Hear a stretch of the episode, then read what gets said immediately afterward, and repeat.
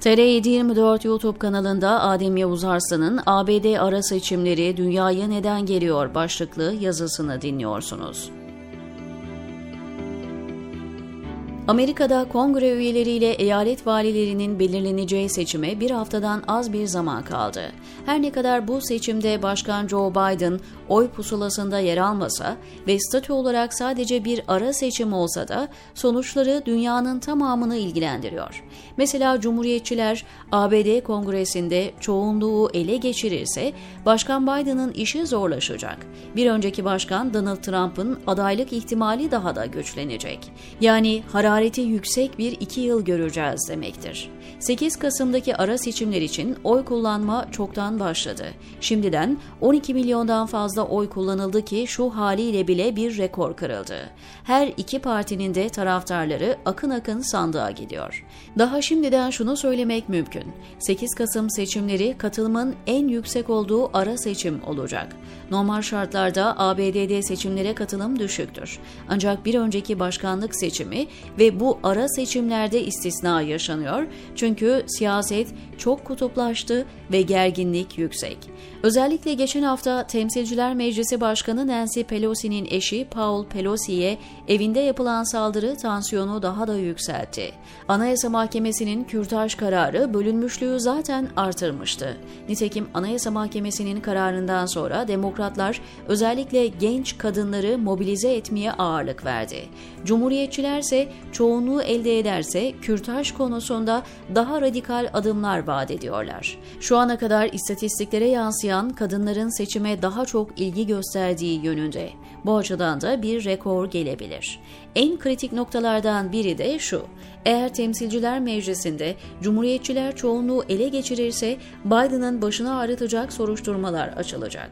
Biden'ın oğlu Hunter Biden'la ilgili iddialardan dolayı soruşturulmasına kesin gözüyle bakılıyor.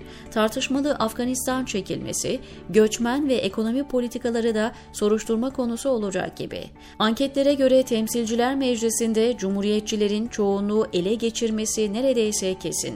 Senato tarafındansa bıçak sırtı bir durum var.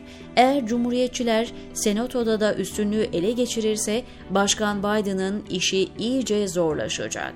Çünkü bu durumda başta yargı olmak üzere kilit atamaları yapamayacak.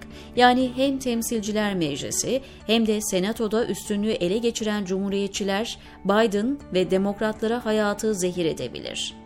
Amerikalılar bu durumu topal ördek benzetmesiyle anlatıyorlar. Yani başkansınız ama eliniz kolunuz bağlı.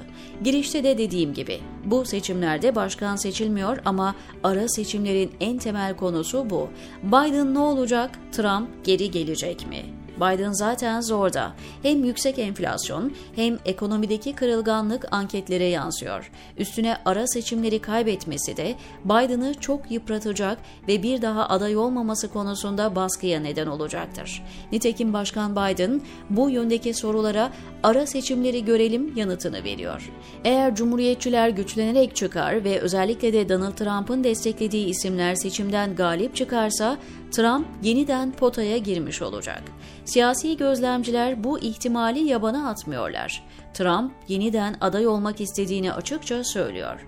Kritik eyaletlerde destek verdiği isimler ipi göğüslerse kendi adaylığı da güçlenecek. Bu arada Trump'ın destek verdiği bazı adayların komplo teorilerinin fanatik taraftarları arasında yer alması siyasi analistleri endişelendiriyor.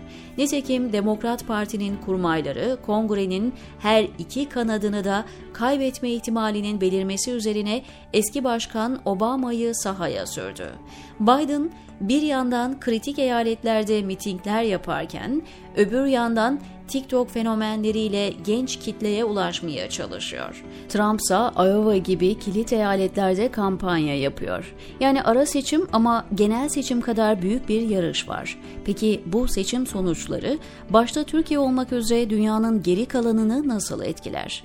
Eğer anketlere yansıdığı gibi kongrenin her iki kanadı da cumhuriyetçilere geçerse Biden'ı çok zor bir iki yıl bekliyor demektir. Cumhuriyetçilerin Biden'ın elini kolunu bağlayacağı kesin gibi. Biden ise böyle bir durumda daha çok iç politikaya ağırlık vermek durumunda kalacak. Yani Biden'ın iki yıl önce yemin töreninde yaptığı Amerika döndü söyleminin ömrü iki yılla sınırlı kalacak. Fakat bütün bu süreçte en çok merak edilen konu Donald Trump'ın ne yapacağı. Çünkü hakkındaki soruşturmalar nedeniyle başı dertte olan Trump yeniden aday olarak çıkış arıyor. Sahadaki gelişmeleri etkileyebilecek diğer olay da Twitter'ın Musk tarafından satın alınması. Malum olduğu üzere Twitter Başkan Trump'ın hesabını kapatmıştı tüm yönetim kademesini kovan ve Twitter'da tek yetkili hale gelen Elon Musk, Başkan Trump'ın hesabını geri verirse denklem daha da karmaşık hale gelecek. Trump'ın Twitter'ı nasıl kullandığını düşünürseniz önümüzdeki günlerin sürpriz gelişmelere gebe olduğunu söyleyebiliriz. Sonuç itibariyle ABD'liler başkan seçmeyecekler ama bu ara seçim hem kendilerini hem de dünyanın geri kalanını çok yakından ilgilendiriyor. Erdoğan dahil tüm ülkelerin gözü 8 Kasım'da sandıktan çıkacak sonuçlarda, diyor Adem Yavuz Arslan TR724'deki köşesinde.